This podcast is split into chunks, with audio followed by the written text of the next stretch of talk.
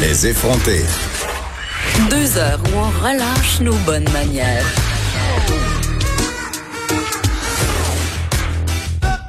Cube Radio.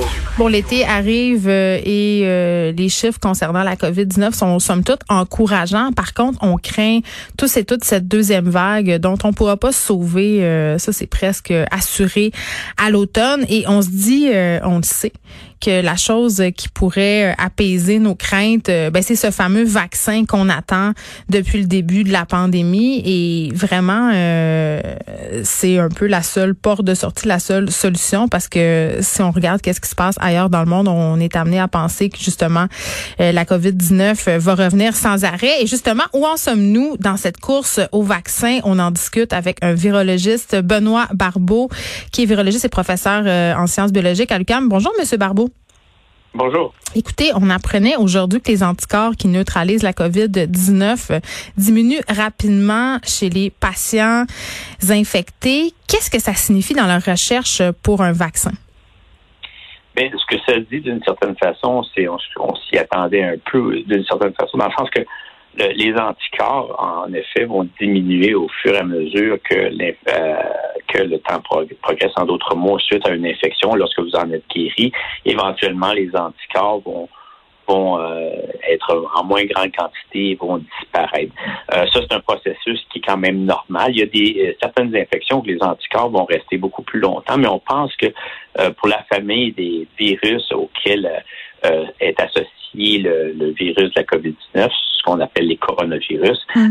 on, on, pense en effet que les anticorps ne restent pas très longtemps euh, chez l'individu qui a été infecté. Donc, on parle de coronavirus, des études avec des coronavirus humains, par exemple, qui sont responsables des rhumes communs.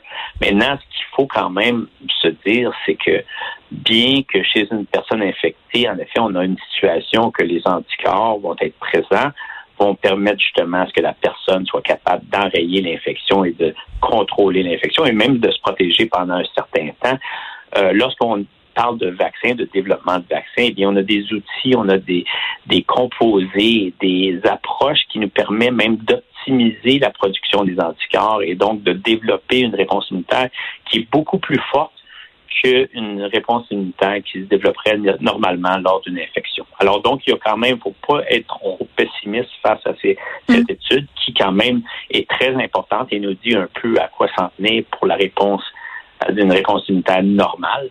Euh, mais euh, et, donc, il faut quand même aussi être conscient que dans, dans toutes les technologies actuelles, les approches euh, technologiques qui sont qui sont mises de l'avant, on a quand même des, des, des façons d'optimiser, de, de s'assurer d'avoir même une meilleure réponse immunitaire lorsque le vaccin serait, serait administré à une personne. Quand vous me dites que les anticorps restent pas longtemps là, pour les coronavirus, c'est combien de temps ça pas longtemps? Ben, lorsqu'on parle de coronavirus humain, il y a une étude récemment qui est sortie qui parlait de déjà à six mois, on avait une forte diminution. Donc, quand même, c'est une bonne durée. Oui, parce que normalement, euh, selon les maladies, là, c'est quoi la moyenne? Mettons, mettons que j'ai, mettons, j'ai la gastro.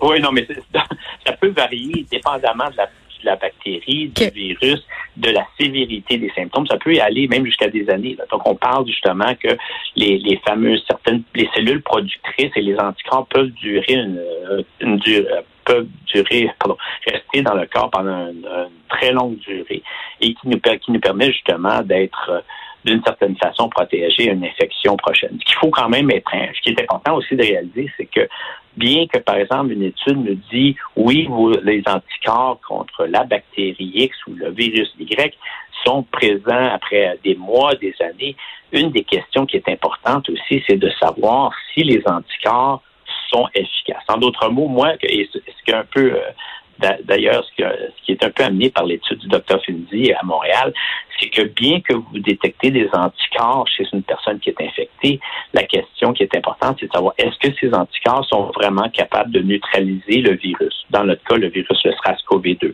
Hmm. Parce que la présence d'anticorps n'est pas garante d'une protection pour autant. Donc, d'une part, ça dépend de la quantité de, l'anticorps qui est présent, mais aussi si c'est des anticorps qui sont très bons, qui sont qui permettent justement de se lier très efficacement à la composante du virus qui lui permet d'infecter la cellule. Donc, c'est quand même des éléments qui sont très importants pour déterminer si vraiment une personne va être vraiment plus ou moins bien euh, armés face à une prochaine infection. Et c'est pour ça aussi que les, les, les, approches vaccinales, justement, mises sur les composantes qui devraient être préférentiellement ciblées par, le, par la réponse immunitaire, de sorte que les anticorps que vous allez, vous allez produire vont être euh, sélectionnés d'une certaine façon pour bloquer quand même euh, sélectivement et efficacement l'entrée du virus. Donc, c'est des approches qui nous permettent, qui permettent aux chercheurs d'optimiser ces, conditions, d'avoir des, formules euh, vaccinales qui sont gagnantes.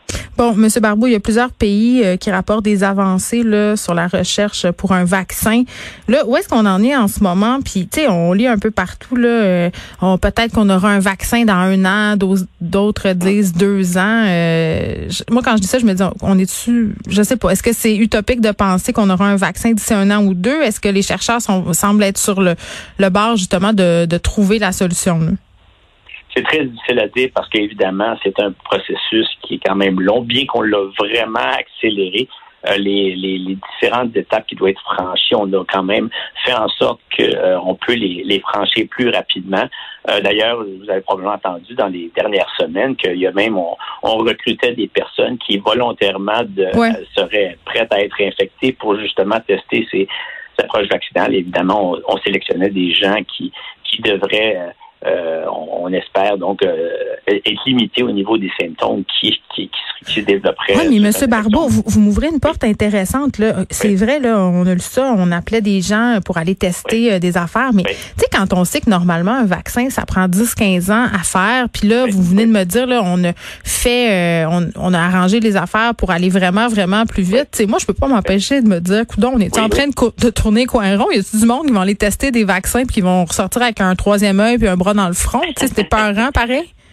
Non, ben, c'est parce que c'est évident que cette approche-là est très longue. Et puis, euh, on, a, on, on, y va justement euh, de façon très lente. Euh, je crois qu'il y a quand même beaucoup d'efforts en ce moment en recherche qui sont accentués dans le développement du vaccin. Donc, on met plus de personnes, on met plus de ressources.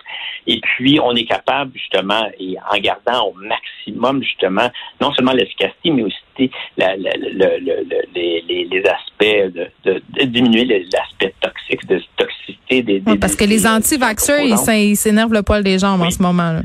Ben, ben, je, comprends, mais n'empêche que c'est clair quand même qu'il y a les tests sont faits euh, de façon assez rigoureuse mm. pour justement éviter qu'une catastrophe euh, nous, tombe dessus. Mais euh, alors il y a quand même un compromis qui en ce moment qui a été qui est instauré et dans lequel justement on fait quand même il, y a, il y a quand même des phases cliniques 1, 2 et 3 qui sont mm. essentielles justement pour s'assurer qu'il n'y a pas euh, des, effets secondaires importants euh, dans, les différentes formulations de vaccins qu'on va tester et aussi déterminer euh, si en effet l'approche vaccinale est, efficace. Maintenant, on peut au moins se réjouir que les, il y en a quelques-unes en effet qui ont, franchi les phases cliniques. Un, ce qui veut donc dire que sur un, nombre de données qui est testé, donc il y a eu euh, euh, des, effets secondaires très limités ou absents. Et maintenant, il y en a même qui sont au niveau phase clinique 2, mais aussi surtout aux phase clinique 3. On parle de Moderna qui se positionnait entre fait autres. 3, on est rendu compte. 3, c'est on teste sur les humains? C'est comment ça marche? Ben, non, en fait, les phases cliniques sont tous testées sur les humains, mais de différentes façons. Et phase clinique 3 euh, cherche à vraiment clairement déterminer si le vaccin, en effet, va clairement protéger une personne qui a été infectée, euh, euh, donc qui est avec le, chez qui on a administré le vaccin versus une personne contrôle, un placebo, qui n'a pas reçu le vaccin et vérifier si en effet d'une part, euh, il, y a, il, y a, une efficacité, ou même plutôt, devrais-je dire, euh, une administration qui se fait avant infection. Donc, voir si le vaccin protège contre l'infection. Alors, vraiment, c'est la dernière étape où on détermine si le vaccin est vraiment efficace. Et puis, euh, c'est surtout, je dois l'avouer, pour la phase clinique 3, vérifier, et non pas chez les personnes infectées, mais vérifier si on peut protéger d'une infection une personne qui n'est pas infectée et, mm. et vérifier donc dans le temps si elle sera protégée. Donc, il y a vraiment différentes étapes et on les franchit, mais c'est clair qu'on essaie d'accélérer le processus en ce moment. Vous, euh, M. Barbeau, euh, vous diriez combien de temps avant un vaccin? Ah eh bien, euh, moi, je peux vous dire que si optimiste, si on pourrait être optimiste, un vaccin serait. Ah, vous me faites comme le gouvernement, là, une courbe optimiste puis une courbe pessimiste, c'est ça qui se passe? Oui, oui, OK. Ben, ben, ben, disons, ah, ben, moi, je, je veux vous dire, avant 2021, je crois qu'on peut, on peut oublier. Ben, il y en a en effet qui parlaient même de l'automne, Hmm. mais je pourrais me tromper. Alors, vous savez, je veux dire, c'est- mon, mon opinion personnelle. Oui. Vous devez attendre avant 2021. Alors, être très optimiste en début 2021, mais autrement, ça pourrait aller Hmm. justement au cours de 2021. Euh, on- tout- toutes les, les possibilités sont malheureusement présentes. Il ne faut pas oublier qu'on qu'on a affaire à un nouveau virus. Il y a différentes approches vac- vaccinales qui sont dans l'air, certaines qui n'ont pas encore été euh, utilisées euh, pour les infections bactériennes virales euh, chez l'humain. Donc, c'est des processus, des procédés qui sont très nouveaux, très innovateurs, mais il faut attendre justement de voir les derniers résultats, particulièrement celle en phase clinique 3. Ben justement, c'est un nouveau virus et ça prend du temps à développer un vaccin. Est-ce que ça se peut que c'est un virus avec lequel on devra apprendre à vivre? Est-ce que ça se peut vivre avec le, coronavirus, la COVID-19, ou ça prend absolument un vaccin? Ben, je, je crois que évidemment, euh, il y aura un moment euh, où que euh, les, les- il y aura les formulations vaccinales justement. On, on verra à quel point qu'on pourra y arriver, mais euh, il y aura justement un, un point important où on aura à accepter oui ou non si en effet il y aura justement ressurgence. euh, euh, saisonnière de, de- de cas d'infection. Alors, dans ce cas-là, dans ce contexte-là, euh, vous allez avoir plus de personnes qui vont être infectées. Et ce qui peut arriver, c'est qu'en effet, à un moment donné, le virus pourrait éventuellement avoir de la difficulté à se propager si vraiment un pourcentage de personnes au niveau de la, la- du pays, de la province est infecté. Vous savez, si vous avez 70% des gens qui ont été infectés, et si en effet ces gens-là sont protégés, encore là, ça dépend du temps là, de protection. de l'étude. Justement, si on a vraiment une protection, là, à ce moment-là, on pourrait éventuellement, justement, arriver à, à, à- à- à vivre avec, mais même que ce virus-là éventuellement disparaît. Autrement, bien, vous savez, les virus, il y a d'autres virus avec lesquels on vit présentement. Avec, donc, on parle justement de, du virus d'influenza qui est récurrent toutes les années. Euh, ça pourrait devenir aussi banal que ça? Oh, je ne sais pas à quel point ça pourrait devenir banal. C'est sûr qu'on voit justement en ce moment qu'on a beaucoup de cas d'infection. Des, des- il y a quand même un nombre important de personnes qui ont des symptômes sévères, qui, Ouais. qui, requièrent, qui requièrent des traitements, des soins intensifs.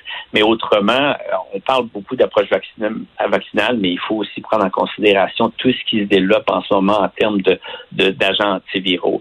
Alors, ça se peut aussi que, euh, bien que la, on met beaucoup d'efforts au niveau de tout ce qui est formulation vaccinale, qu'il y ait des agents antiviraux, euh, évidemment probablement pas l'hydroxychloroquine, mais euh, d'autres agents antiviraux qui se développent et qui démontrent justement des efficacités et qui pourraient ju- nous permettre justement de, comme vous dites, en guillemets, vivre avec euh, mieux. c'est- un virus euh, SARS-CoV-2 qui devrait qui deviendrait à ce moment-là plus saisonnier. Et on va garder euh, l'espoir, Benoît Barbeau, virologiste. Merci de nous avoir parlé. J'en profite pour vous dire euh, qu'en ce moment ont lieu les funérailles euh, de George Floyd. Donc, vous pouvez regarder ça. C'est en direct et c'est quand même très, très émouvant. On voit les membres de sa famille masqués.